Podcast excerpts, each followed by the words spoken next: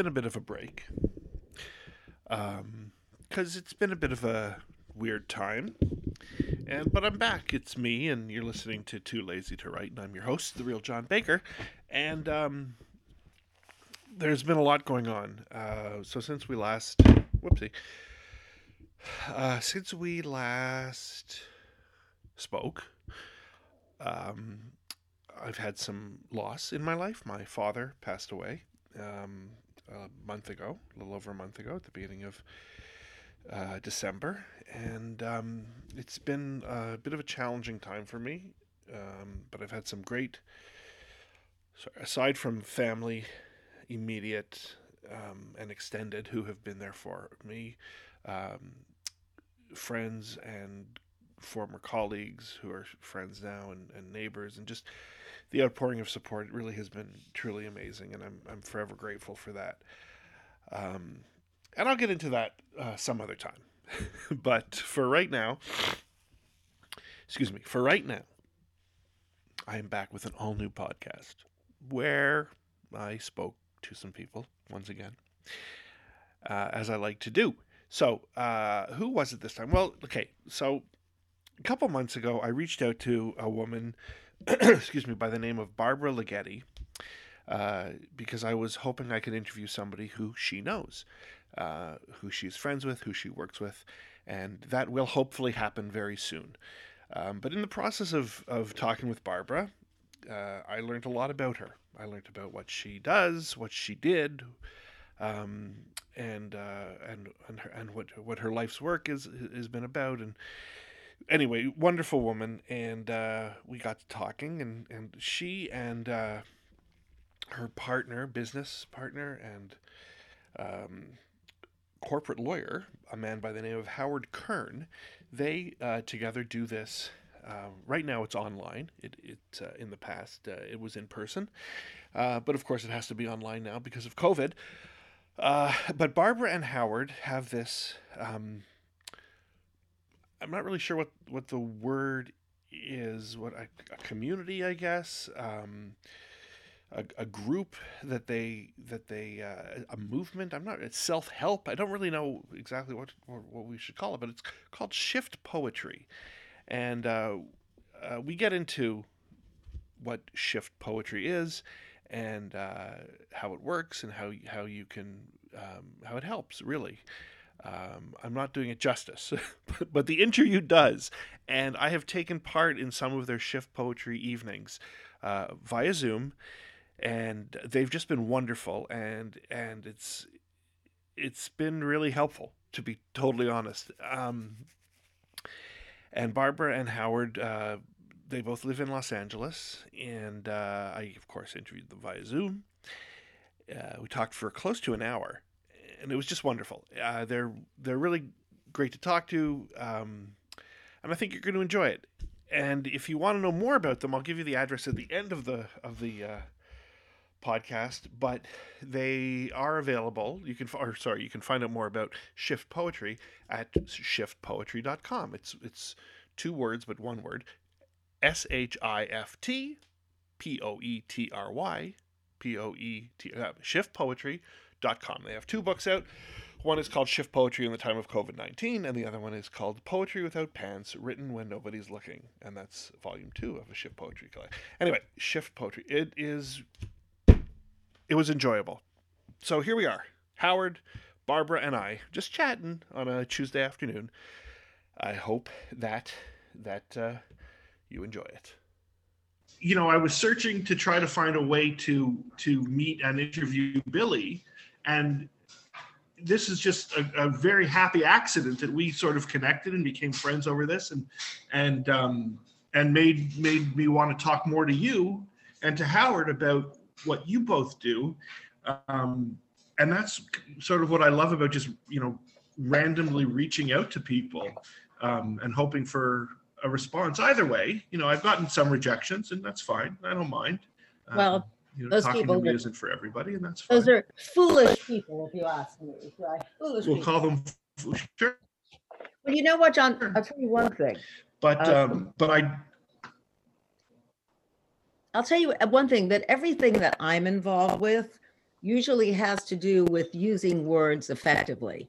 If it's to write a screenplay or to write a play or a novel or a memoir, you know, it's using words for truth and, you know, for deepest meaning and for good change. So, for instance, the fact that I took Billy Hayes and made him make a 70 minute show out of his Mm-hmm. story because before that he had slideshows he had documentary but he never actually had 70 minutes start to finish and as soon as he had that we went on the circuit you know we started an edinburgh festival we went all over the world and now covid we're going nowhere but Yeah. we're probably going to stream him but the thing is that what we do now howard and i do is something that's analogous to um, what I've always been interested in what I did with Billy.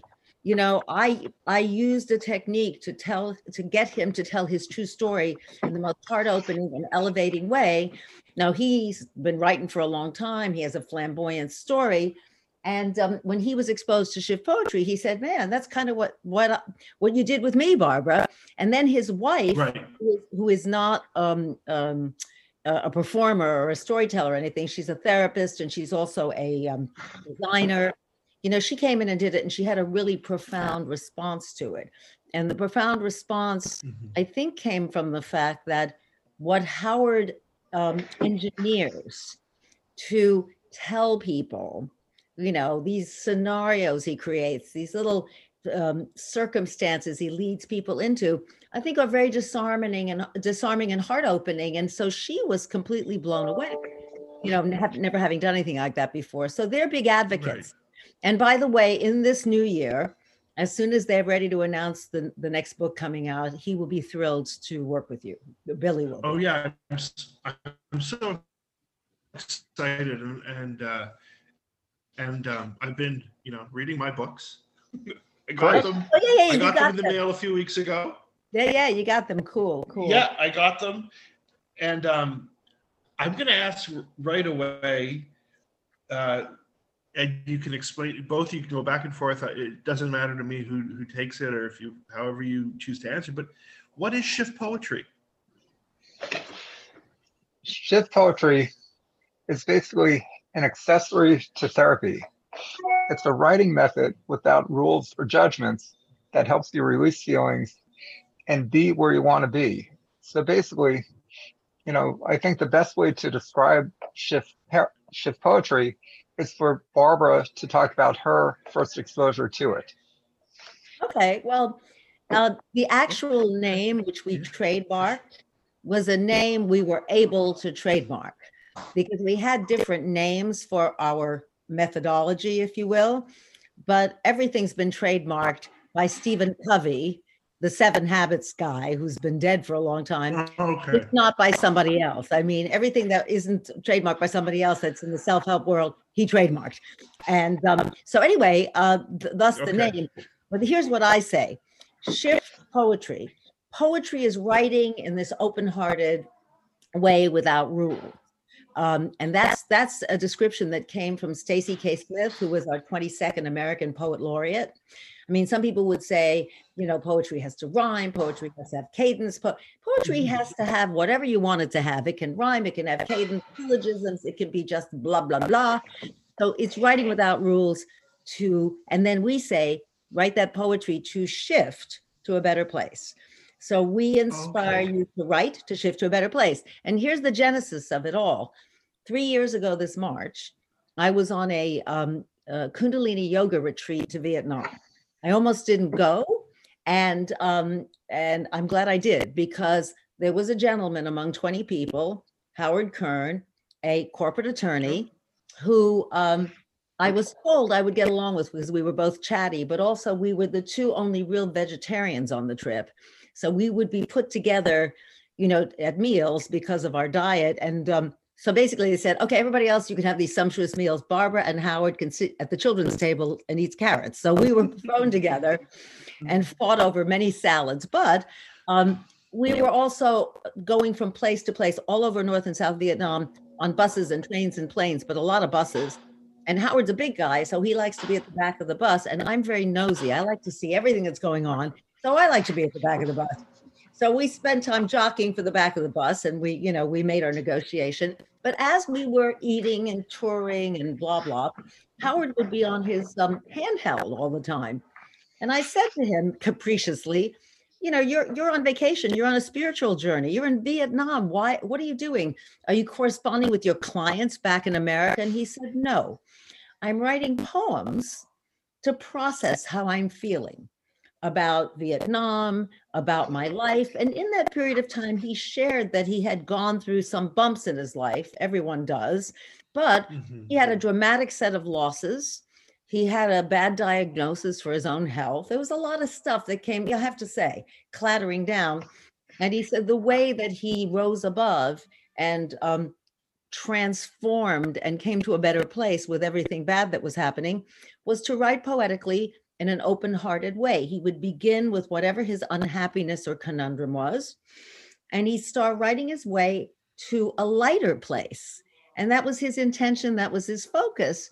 And so when he explained it to me, I, I said, wow, because I had not that long before lost both of my parents back to back, and you can relate, and it was horrible. And um, uh, and I'd gotten out of a bad relationship, and I have a one and only grandchild who's now 12 and was nine at the time. And she's a rock star, but she was born without hearing. She wears cochlear implant. So I would get up every day, the deaf kid, my dead parents, you know, trying to figure out which way was up. So Howard said, try the technique, this way of writing poetically to make yourself feel better.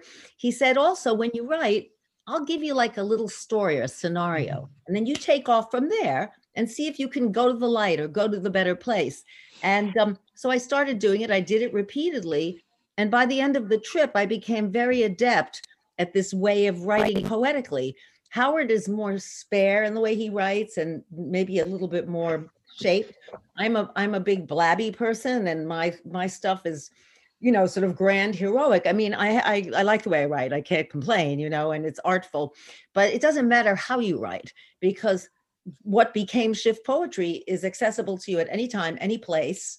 All you need is a Mhm. pen and a, and, and a paper or your Palm Pilot or whatever, and um, a moment to settle in, essentially meditate or just settle in and settle down, and then find the thing that's you know bothering you, let's say, or find the thing that's nudging you, and work your way to a better place within that thing, and that's where Howard's, we call it our secret sauce. You know, that's where Howard's scenarios really are launching pads. You know, when we Mhm. do we do workshops, we have books, we do one-on-ones, we do corporate visits, we do family visits, we do intentional groups. You know, we're talking. You know, so we've grown a lot in the not only mm, two and a half years, let's say, but um, what's always the same is getting in a mindset where you're ready to write without ego, without judgment you know, you read, can read it to anybody. Nobody's going to say, "Oh, that's beautiful. That's ugly." It's truth, and there's Mhm. something really beautiful about the truth.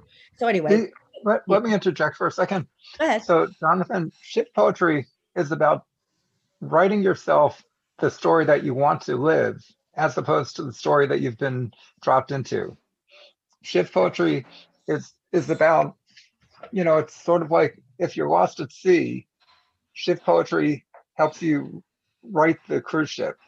If you're if you're feeling lost on land, shift poetry puts you into a spa like shift that. poetry is always about being in the place not that you're at but being in the place that you want to be at apple apple products have created a whole business of, around the concept of aspirational pro- products shift poetry is is not going to the store buying an iphone or buying a mac pro or or whatever.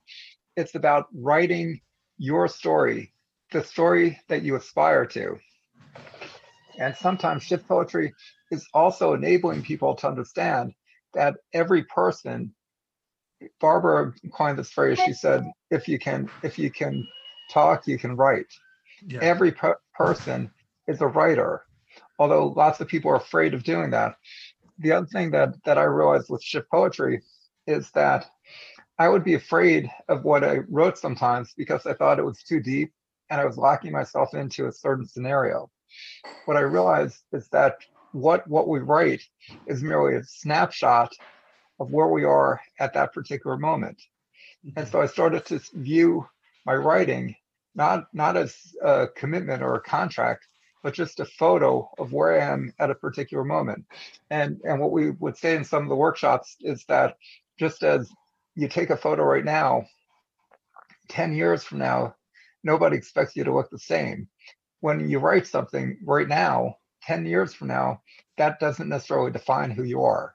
Shift poetry Right. is about helping people define themselves as opposed to being defined by other people. Yeah, I would throw Did two things. you in- have? Okay. Go ahead. Sorry, I was just going to no, say, just- I- if you take a snapshot, five minutes later, the shap- snapshot is different. And Right, certainly 10 years right. later. I'm sorry, John, go ahead. I, I wanted to know, Howard, like you said, or Barbara said you were a corporate lawyer. Did you at all, like in your youth or in, in school, um, did you write poetry or did you write um, fiction or nonfiction or, or was was So- poetry just so- something you you started one day? So it's interesting, John, is that when I was in school, I did everything in my power to avoid writing because I never felt comfortable as a writer. And so what I would do is I, I remember at a very early age, maybe I was five or six, and determining that I could not be a police officer because police officers needed to write reports and I didn't want to write reports. Then when I went to college, I took a major that was all about multiple multiple choice questions as opposed to essays because I was so afraid of writing an essay and being judged on it. And ultimately, I end up in law school, which is all about writing. And and not only could I write, but I excelled at writing. And in, in answer to your question, I would have stories drop into my my mind at different times. And it wouldn't be like it wouldn't be like um a sentence, it would be a whole story and then I felt compelled to write. The one of the most interesting stories that I had was who's going to flush the toilet, and it was about a, a person who's defined who's diagnosed with um, brain cancer, and he's trying. He goes to his family, and asks every member of the family, you know, if I die, who's going to who's going to plunge the toilet, and and I use I wrote the story because it just dropped down into me, and I used the names of my family members and asked each family member the same question. And my my former wife, her response was, "It doesn't matter. You know, I'll hire the the greatest, the best looking plumber. Nobody will object to the plumber's butt." My um, the person with the same name as my daughter said, "You know, that's that's a silly question, Dad, because you're immortal you're never going to die." And the um, my son said, "Well, I because I always knew that I could. I always knew how to, but then I knew that you would you would do it if if I didn't. And what happened shortly after that, I was diagnosed with um, prostate cancer, and and I shared the story with certain people, and everybody who read the story, my my father and my sister thought that it was um, that I was coming out to to announce that I had cancer. My my Oh. former wife her response was destroy it. That's a horrible story. So i did what i always do when people tell me to do one thing. I entered the story into a competition. And i won i i was a finalist in the competition. I found out that i was the finalist the same day that i i had a um an mri or no a ultrasound a biopsy to determine whether or not i had cancer. And then i was able to and at the time of the biopsy, the doctor said that, you know, Mr. Kern, I'd be really surprised if you um, had cancer. And then the day that I found out, the day he called called me up and said, Mr. Kern, I'm really surprised, was the day that I had to read the story, or the story was read by by um, actors at the library for the competition. And unfortunately, I came in third place. I should have come in first place because I really liked the my story the best. but the whole point is that my feeling about writing is there's something magical about writing? And that a lot of people don't see it because they don't they're not open to the magic. And i think with me the prostate cancer story was an example was the final um, opener for me to realize that my writing was a gift that was intended to be shared. And shift poetry which was designed by barbara and, and me was way to um, make it accept my my method of feeling better without drugs, without o- overdoing exercise, without um, burdening every one of my friends and family members. It it became accessible to everybody else, and that's that's the gift of shift poetry. Well, that's the thing I noticed about like being in the in the in the group in the workshops that I've taken part in, is that some people um, they're hesitant and and and they might not want to read, but when they do, it it almost seems like this weight's been lifted off of them that that they're telling this uh, whatever whatever part of the story they're telling at that moment they're really relieved to do it. And i felt that myself too when i when i wrote. But what i wanted to ask you you do you set up these scenarios for people to write to do you find though that people will take a scenario that you've set up and shift it well, there we go to to tell something that's on their mind. So if you if you say let's talk about the election, which we we did talk about a few weeks ago, um, people still manage to get their own little story into the election bubble. Is that something you find happens? So so let me answer that with with a question. When you go into a room, you could look in the room you could see all kinds of books. You can see flower pots. You can see animals. You can see photos. In that room, there are all kinds of triggers. And what triggers you might be different than what triggers Barbara or what triggers me. The same thing with the scenarios that we're that we're we're drawing. We're basically giving people a room that they enter into. And whatever triggers them, we like to say everything is perfect. And that's really what I don't, I, the scenarios are not written with the concept, I want people to only see this. I, the scenarios tend to um, almost be poetry themselves. And they invite people to see whatever they want to see. Whatever is important to them, their subconscious is going to latch onto that. So there is no right or wrong answer. Yeah, I'm, I want to, I want to poke my nose in there quickly because when we came back from Vietnam, among 20 people who uh, actually also started to play with Howard's technique, you know, because they saw we were having more fun than the rest of them Uh-huh. writing all this stuff. And a number of people got on board who become regular shift poets. But um, when we do our sessions, I, I do a little meditation to settle down, settle in. And then I always Yeah. say, um, someone's going to read the, it's usually Howard, but sometimes I read them, sometimes other people read them. We rotate for whatever reason. Says the scenario will be read, but just don't take it literally. Whatever Mhm. is in this scenario, use it as a springboard. You know, I mean, and if the word yellow is in it, maybe yellow will take you to the sun and a revelation about the fact that you want to move to a beach, you know. Um, and we've had pretty amazing things happen in workshops. One time, a woman who was a 50 year old writer in Hollywood, aging out and not being well paid, ha- uh, uh, it- which happens in Right. Hollywood. She did a deep meditation and she wrote about something that had nothing to do with what happened. She wrote her epiphany that she wanted to move to Africa and take care of elephants. And that has been her Oh. journey in the last two years. And it happened in our room. She just jumped up and said, I've got it. And she wrote about it Yeah. poetically as a result of a of a prompt which might have been about you know somebody who died you know bring them back and talk to them and bingo there she was in africa that's a true story and it happens a, a bunch so That's Springboard. Yeah. Are there um, any words that you avoid when you're writing your your shift poetry? Are there like, uh, for instance, would you avoid like a current trend word? Like, let- I don't, I don't even know. I'm, I don't know what a current trend word is. I wanted to say twerking, but I don't think people say that anymore. that's old I know exactly, exactly. So- But are so there the words that you would avoid? What I think the word that I try to avoid most is no, not negative. Shift poetry is about going to the positive, going to the light.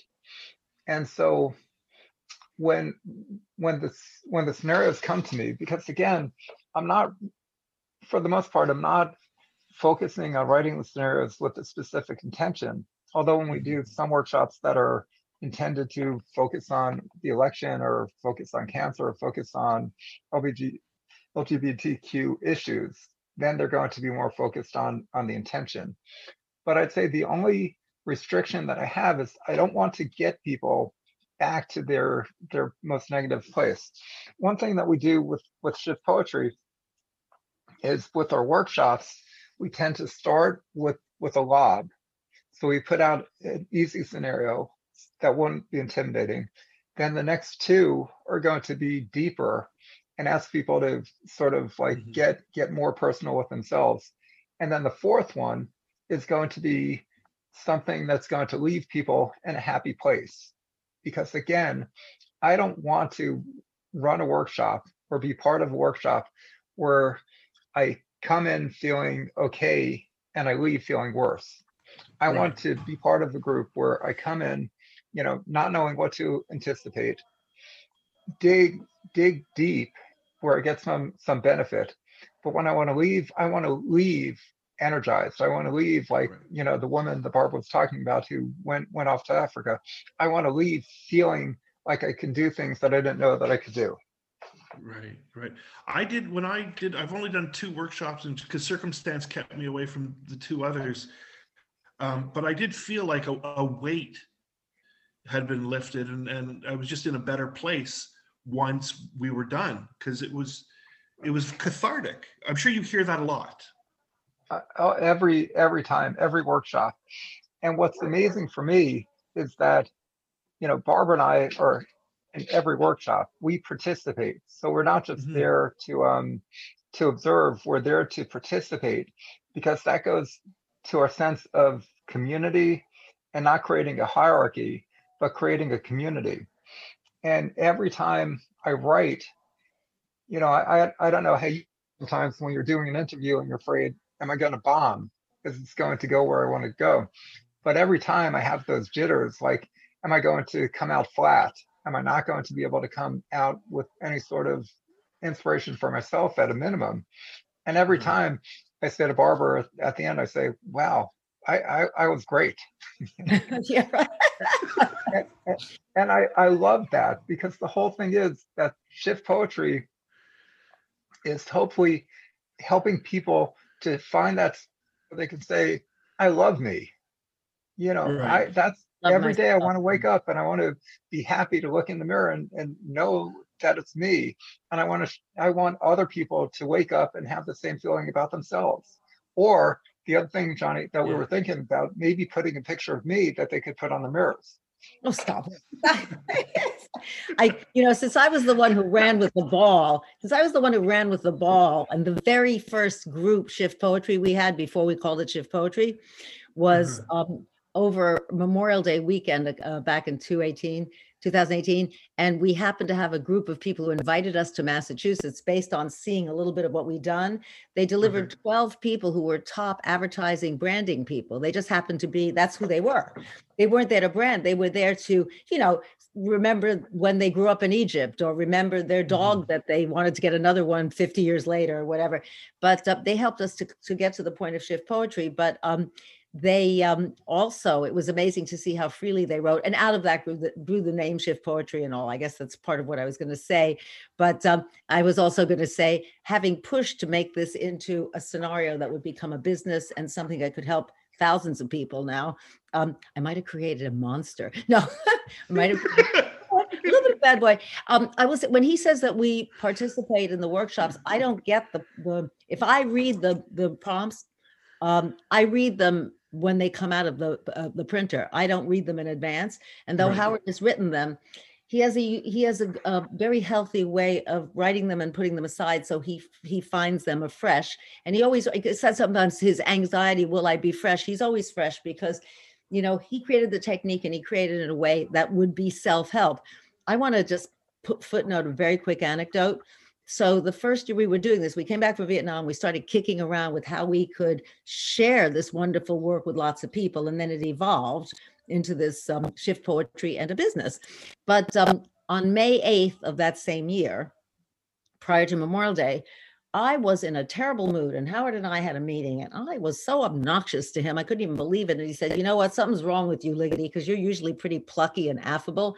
We're going to do some shift poetry on you. He gave me this random scenario. I started writing, and I wrote one of the poems that actually I'm so proud of, not just because it reveals something to me, but it's actually artful. I share it with you sometime. But what I did realize was on May 8th of 2018, it was the anniversary of my mother's passing. And my mother Oh. had died a couple of years before. And then a few months later, my father died. And it left this huge hole in my life. And so what I wrote was something called Cats in Trees. I was like a cat up a tree. What am I going to do? Ah, just yelling and Yeah. screaming at everybody. And then as the scenario unfolded, I was a cat in a tree. And a firefighter came up in a truck, put up a ladder to get this cat down. And I, the cat, looked in the face of the firefighter and I looked one way and I saw my mother and her uh, astonishing wisdom. And then I looked the other way and I saw my father, uh, who was all love and an artist, right? And then I looked again and the firefighter was actually Howard, you know, a big, brawny, nice looking guy. All those firefighters are to help me out of the tree. And I thought that was an epiphanous moment because in the end, I realized why I was in such a terrible mood because I was really missing my parents, but also um, it helped me to process the better part of them. In that in this whole exercise which took 20 minutes or 15 minutes i remembered the best of my mom not just all the histrionics around losing her but her wisdom was amazing and i've inherited some of that. And my father is so loving and i've inherited some of that too. And so i stood in my power for the first time after my parents had both died accepting that i got gifts from them that i'll take to the grave right? So that's a big that's a big story but it was a watershed moment in my life it turned everything around you know and um and i was no longer the cat in the tree and that was shift poetry and that's how it works and um you know the, the people have walked out of our uh, workshops also getting divorces or Okay, yeah. changing partnerships that's all they, they, so everything is positive even if it may look dramatic everything becomes Sure. positive that's all that's Sure. all And, and how did the community find you, or how did you find the community? I think that Barbara has always been into spirituality and into um, you know, yoga, kundalini, um, meditation, Pilates. And so the people that Barbara surrounds herself with generally are people that are open to um, wellness and bettering themselves. When Barbara met met me, I had been going through um, a second diagnosis for prostate cancer, and I was doing I was on my own spiritual merry-go-round, trying to figure out where what what the next chapter in my life was going to be about.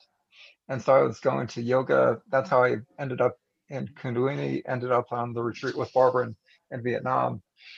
And so I think that I, I I'm a firm believer in the law of attraction, and like attracts like. And so I think that the the community initially it was being built by Barbara getting on the phone and saying, I have this cool, cool new toy that I want to play with you with. And then ultimately it came to the point where people were were just they'd hear and they'd say, Can can I participate? And and the most the greatest thing for me about shift poetry is whatever passion I lacked as a corporate lawyer, I gained as the shift poet, as as as someone who just loves the process. Because one of the stories that I share early on is is the experience of being in therapy and spending 45 minutes twiddling my thumbs, avoiding whatever issues I'm trying to get at. And then in the mm-hmm. last five minutes, I say, aha, I get it. And the therapist will inevitably say, okay, well, that's very interesting, Howard. We'll have to pick up pick that up next week. And so for the next Yeah. week or next two weeks, I'm dying because I have this thing that that's right there at the surface, and there's no way to no way for me to communicate it. And shift poetry was actually my um, my development of a tool for myself that helped me to take that aha moment, process it, and make it into something of value. Barbara and I, when when she first saw me writing, there were no scenarios that that I was writing off off of to to prompt me. Basically, life was prompting me. We we have some great poems that that were written in in Vietnam talking about my again my visual experience of seeing Vietnam as as an American who had only heard about Vietnam from the point of view of of other Americans. You know, they call it the American War, we call it the Vietnam War, and and so what Barbara realized, we when we came back from Vietnam, we went to a, I guess it was a memoir writing class that I was part of, and the prompt was, think about something that made you feel empowered when you were in eighth grade, and and so for me, I I came up with like you know this incredible story, but for most people, that doesn't do it. It doesn't give them the um, the the inspiration to really come up with something great. The other problem that both Barbara and I had with memoir writing is that it keeps people back. You know, instead of moving forward, you're you're asked to revisit old times. And in this class, we'd have people that would would every time there was a meeting, they'd come up with the same story over and over and over again. I can't even I can't even come up with the same prompt. You know, all my scenarios, every every workshop that we have, I have to write something new because I Mhm. feel like if I'm not writing something new, I'm cheating myself and I'm cheating everyone else who who shows up. And so for me, it's been very important to um to be to be fresh and to be um inspired. And I feel so what Barbara did was she saw that I was writing these poems and initially I'd write like I'd start out with one poem and I'd see at the end where I was. Then I'd write another poem. And if I wasn't happy with where I was, I'd keep on writing until I got to the point where, aha, you know, the aha moment. And so Barbara saw that and she said, she said, you know, maybe we should be doing our own workshops. Oh, So Shift Poetry just started out as we we went to a workshop one one week. The next week we had our own workshops. And from there we started growing it and growing it. We work with the PR firm, which we love, Trent and Company. And and their their comment about Barbara and the group that we've assembled is they've never worked with a group that is constantly, you know, moving forward. We're I, I guess you'd say we're a shark because we can never sleep. and it's it's it's always changing right you're not always getting the same people from i mean my experiences were zooming i'm assuming you you do it in person but you you get people cycling through and coming back Yeah, let, let me let me address that so it's very clear how. With basically, I started making phone calls to people I knew, and every time someone came and got mm-hmm. it, they asked me, could they bring their mother? Could they bring their daughter? Could they bring their psychiatrist? Could they bring their dentist? Could they bring their doorman? And it it just mm-hmm. grew exponentially with people sharing with each other if they had a good experience. And then you know we we haven't done as much as we'd like to because we were really starting to flower we were doing in person all the time. You know we have a little we had a little center in la we're now ramping up because when covid is over we're commandeering a bigger center where we're going to offer a shift poetry retreat situation where you can also have body work and diet. We, we have a we have a team now of people with expertise in different areas. Shift poetry uh, allows you to unleash and find what you want to work on and then we have lots of tools to work on it. But we so we go to different places and speak and one of the first places howard did not go and i can't remember why i think he had a court date or something but i went to the feinberg medical school at northwestern university a month after we started doing these in-person things and i explained what we were doing and that's when i first heard the term bibliotherapy the engagement in words to feel better. And they said you guys have a new form of bibliotherapy. Journal writing is bibliotherapy, memoir, memoir writing is bibliotherapy. But these kinds of therapy, you spew, you spew, you spew. There's like no focus or intention. Maybe you stumble on a story, maybe you stumble on. And also, they were adamant about how bibliotherapy, writing, writing to feel better, was really not writing so that you could secretly come up with the novel that you're going to publish or a play you're going to produce. That sometimes happens. It actually sometimes happens. Mm-hmm. One of our guys has written enough poems that he's now having a book of poetry written. I mean, uh, produced, I mean, published, whatever you say. And the other things mm-hmm. like that happening because they can, because I think even if you're a professional writer, if you're really open hearted, your work, no matter what you're writing about, will be more pure and better. I mean, my background is being a producer. So I spent my whole life breathing life into somebody's words. And I have to, some pretty famous authors I work with, like August Wilson. So, like Marsha Norman, who wrote Night Mother. So, I'm top of the line. So, I've always engaged in words. But, you know, if a writer is a great writer and they really open their hearts, even if they're writing about the Black experience in the 20s and it's 1990, they still Mhm. find a sweeter place. Anyway, so that's kind of part of it. I want to plug something before the I, end. I also, I also want to say one thing, Go ahead, Howard. which is that the difference between shift poetry and other forms of bibliotherapy is that shift poetry is really writing with intention. I think for me, being a um, predominantly, I think I grew up being a left left brain kind of person, and at some point, my right my my right brain said, "Come on, I'm over here also." So I started using both sides Yeah. but even in writing i feel like i need to write with with a purpose with intention i the the thing that's most um interesting about the about shift poetry is that somebody said so it's like a vision board because the vision board you you pick the pick the photos and you put down what what you want to see but the problem with the vision board is that you have a selection in front of you and by the time you're making that selection your judgments your your um, subconscious is already guiding you to where it thinks you should be going as opposed to where you you you really are or where really want to go so we don't give people you know pictures of of the riviera or. Of mountains or air we we tell people you have every resource is within you. We give people the scenario and then we ask them to just be honest. We say we have a sign up in in the center says let let go ego because we want people to be Mhm. free and free of judgment. The the greatest part of shift poetry for me is just the end where somebody reads and we say thank you you know no judgment no no applause no no critiques just thank you. And what that does is it gives Yeah. each person the confidence to write again and to even be more honest and to be more open. And and you were saying about the um feeling like a weight was lifted off your shoulders. I i i think of the scenario where i'm a lawyer and so a lot of times i have secrets and those secrets you know sometimes you you have a secret and it's burning inside.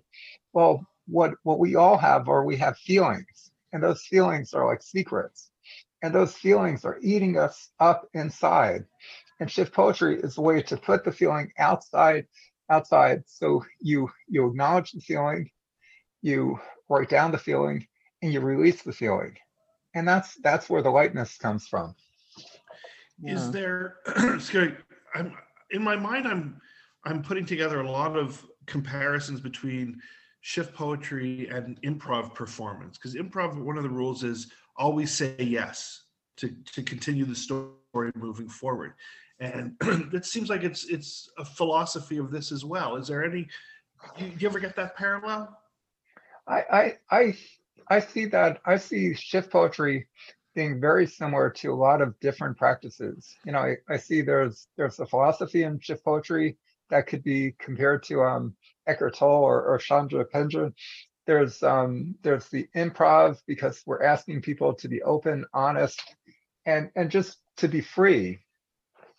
But what I try to do is I try not to read about other what other people are doing because I'm concerned that if I if I read too much, then I'll just I'll just steal it, not not consciously, just subconsciously.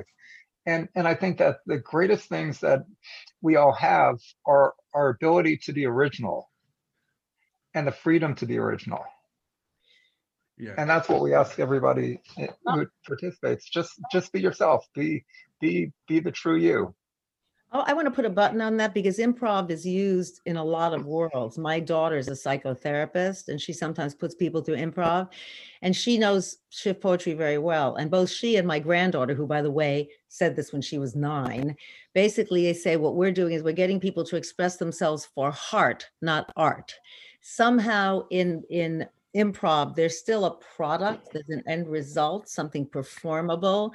But in this Mhm. case, it's simply to open your heart and find truth, not just a clever phrase. So if you can Right. make the distinction, it's related, as Howard said, there's similarities, it's related, but um, but there's also this getting to the truth, to look at it, let it go, say, aha, and then people say, thank you for telling the truth. Thank you for Yeah. giving the truth. That's it. So in that respect, it's a little bit more expansive and freewheeling.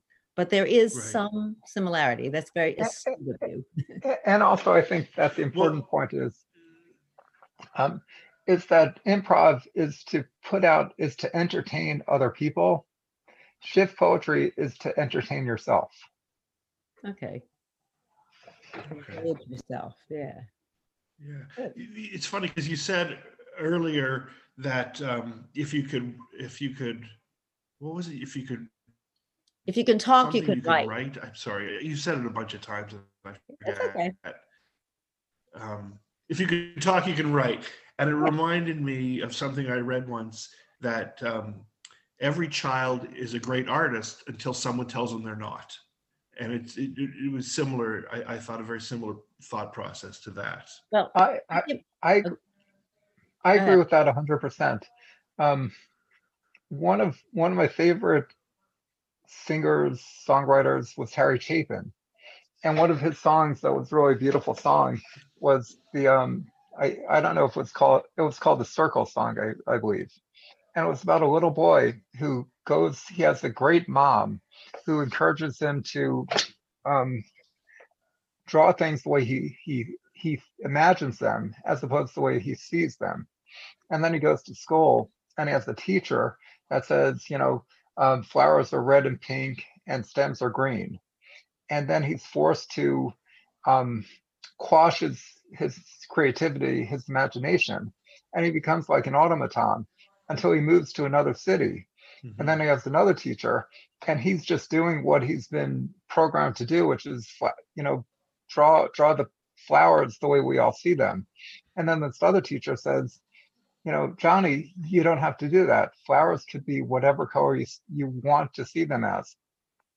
And that's really what what I look at in terms of life is I, I tell a story about how when we're younger, when we're infants, we're, you know, people, ca our parents cannot wait to get us to crawl. And then they can't wait to get us to to stand up. And they can't wait to get us to to walk and run. And from that point, all they're trying to do is they're trying to slow us down and they're trying to tell us what we're supposed to say, what we're supposed to, the words we're supposed to use. So up until like, it's interesting, it almost corresponds to Freud, where Freud said the first four years are the most important years in your life. Those four years are the times when we're not being restricted, when we're allowed to be whoever, you know, whoever we are. But after that, that fourth year, then we start being subject to all these rules, regulations, Yeah. and and and so shift poetry is asking people to at least for for the time that they're reading the book or they're participating in the workshop or whatever form of shift poetry they're they're participating in we're asking them to go back to that time when nobody was telling them no Mhm. and just to be free to be themselves to be to to be astronauts even if they're stuck in a basement apartment Yeah. Yeah. I, w- I will- I'll put a footnote on that. The, uh, if you can walk, if you can talk, you can write. I kind of ripped off Nike, who was selling shoes by saying, if you can walk, you can Mm. run. But what Howard said is so Oh, astute. that When I was a kid uh, in college, I was trained as a dance therapist, among other things. And he's exactly right. You know, p- kids are born with full range of motion, and we all want them to sit up, walk, run, and do that. But at the same time, we want them to conform. So there's a point at which when they're really volatile physically and they're really expressive and they really can scale mountains and stuff, then we tell them to sit down. Then we tell them to sit down in a Mhm. straight back chair. Then we put them in front of a screen, you know, and then they develop, you know, all these physical problems, which become emotional problems. It's exactly what he was saying intuitively. And I wanted to Yeah. plug something for Howard because aside Yeah. from the fact that he created this, um, I've known him quite well now for a period of time, and we've interacted with so many people. And when we do the one on ones or the small groups, this is simply a gift that he has. And I've seen it in other people in my not so short life of studying intuitives. He's so intuitive that if somebody's stuck, he sometimes will ask permission to step into their shoes and write from their point of view about something. And he might not know anything much about them. When I first knew him, I was having an issue with my daughter, among other things, with everything that happened in my life. And he didn't know my daughter at all. He stepped into her shoes and wrote a piece that I shared with her. She's a therapist. I subsequently shared with her, and she became teary. And she said, How does this man know who I am? So he has a certain intuition, and maybe it came from a need to be sensitive because of his losses. But when he guides us, um, including me, you know, and I'm a big know-it-all, right? Is something remarkable happens, and I think that's that's portrayed in in the uh, prompts. It's portrayed in our technique and in the one-on-ones and smaller groups we do. Our first book, which was all about COVID, the very first poem is called "The Man in the Bed." Yes, thank you, and it's written from the point of view of a colleague of ours who lost his brother during COVID. And when you read it, you think that the Okay. colleague wrote it, but in fact, Howard stepped into his very emotional shoes because he just lost his brother and wrote a poem which was uncannily an understanding of a man's loss of his brother. And Howard didn't lose a brother. So I'm just pl- I'm plugging for that because where we're going in our future is offering something that I'm very careful about, you know, because we're not swamis, you know, we're not even therapists, although we have I studied a lot of modalities and have a lot of credentials, but we don't put ourselves out there as know-it-alls. However, you know, with the intuition that we have, and I defer to him on that, it just jogs people to open up, you know, and you know, when starting the dialogue, like the man, the man in the bed is one of my favorite poems ever, and certainly about COVID-19, because it's so open-hearted about such a mm-hmm. terrible thing that resolves in the end. You know, there's some peace at the end Yeah. because you know, at best, when you have a loss, when lose someone you love to death, at pe- peace is like one thing you always want to achieve. Anyway, so so that's a plug for Howard. that's it. Well, I, I wanted to ask Howard if he has um, a favorite uh, Harry Chapin song. I know you mentioned Circle. Yeah. I have a favorite. My, Um, my favorite, as, as the dad, my favorite uh, has always been Cats in the Cradle. makes me. I have great memories. Cats in the Cradle, sure. My mother and I, um, when this is like years ago, when I was I think 16, my mother, uh, both of her parents were were ill, and we lived in Ottawa, and they lived in Montreal, and, so it was a two-hour drive. And I would go with my mother to visit, and we would always put in Harry Chapin's uh, "Greatest Stories Live" was sort of our our driving uh, cassette. and because the, the first song uh, on that reminded my mother, I think, of of her parents, but for me, it was always a better place to be. Was uh, was Oh, one of my favorite songs. Do you know what's interesting about Harry Chapin? So, because of Alexa, I listen to Harry Chapin all the time now, and and it shuffles the um the songs, and there's one song that he that I never heard live, but it always pops up about how he's going to be. They want him to be president of the United States, and he he becomes like a councilman know and a representative. It's a really wild song. He becomes a senator, and he doesn't want to become president. I think because he feels like he can do more as a senator. But he he was Okay. incredibly um political at at the time. You know, he died in 1981, but there there's one Yeah. um, concert that I that I listened to, and he talks about how you know the the fat cats, all the money they have, and we all have to. We're all in this together, and we have to do more for each other. And he was just so. If he was saying that stuff right now, he'd be ahead of his time. You know, so it's 2020, and he'd still be ahead of his Yeah. time. And he's saying that back in in the 1970s. They said that he worked. He was on the road like over 300 days a year doing free concerts. And and the irony is that he was a horrible driver and he ended up getting killed on the LIE, you know, going to Yeah. one of, you know, but just a beautiful, beautiful person. And um and of course Taxi was was a great, great song, you know, and even his his sequel to Taxi was was was intelligent. And I went to school, I went to law school with the guy who um who was who his family was friendly with Harry Chapin and Harry Chapin's wife. And do you know the song about where he goes um, to give the the guitar lessons to the woman and and the husband who's the fat cat construction workers in the other room and ultimately Oh yeah, um, sing I think it's called Sing Me a Love Song. yeah. And we no more. I know the song. I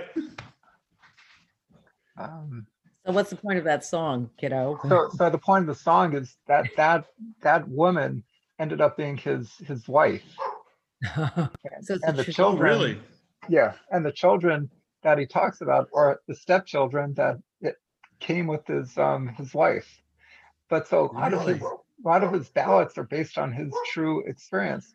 And and the sad thing is you know cats in the cradle wasn't that wasn't based on on his experience because he didn't live that long.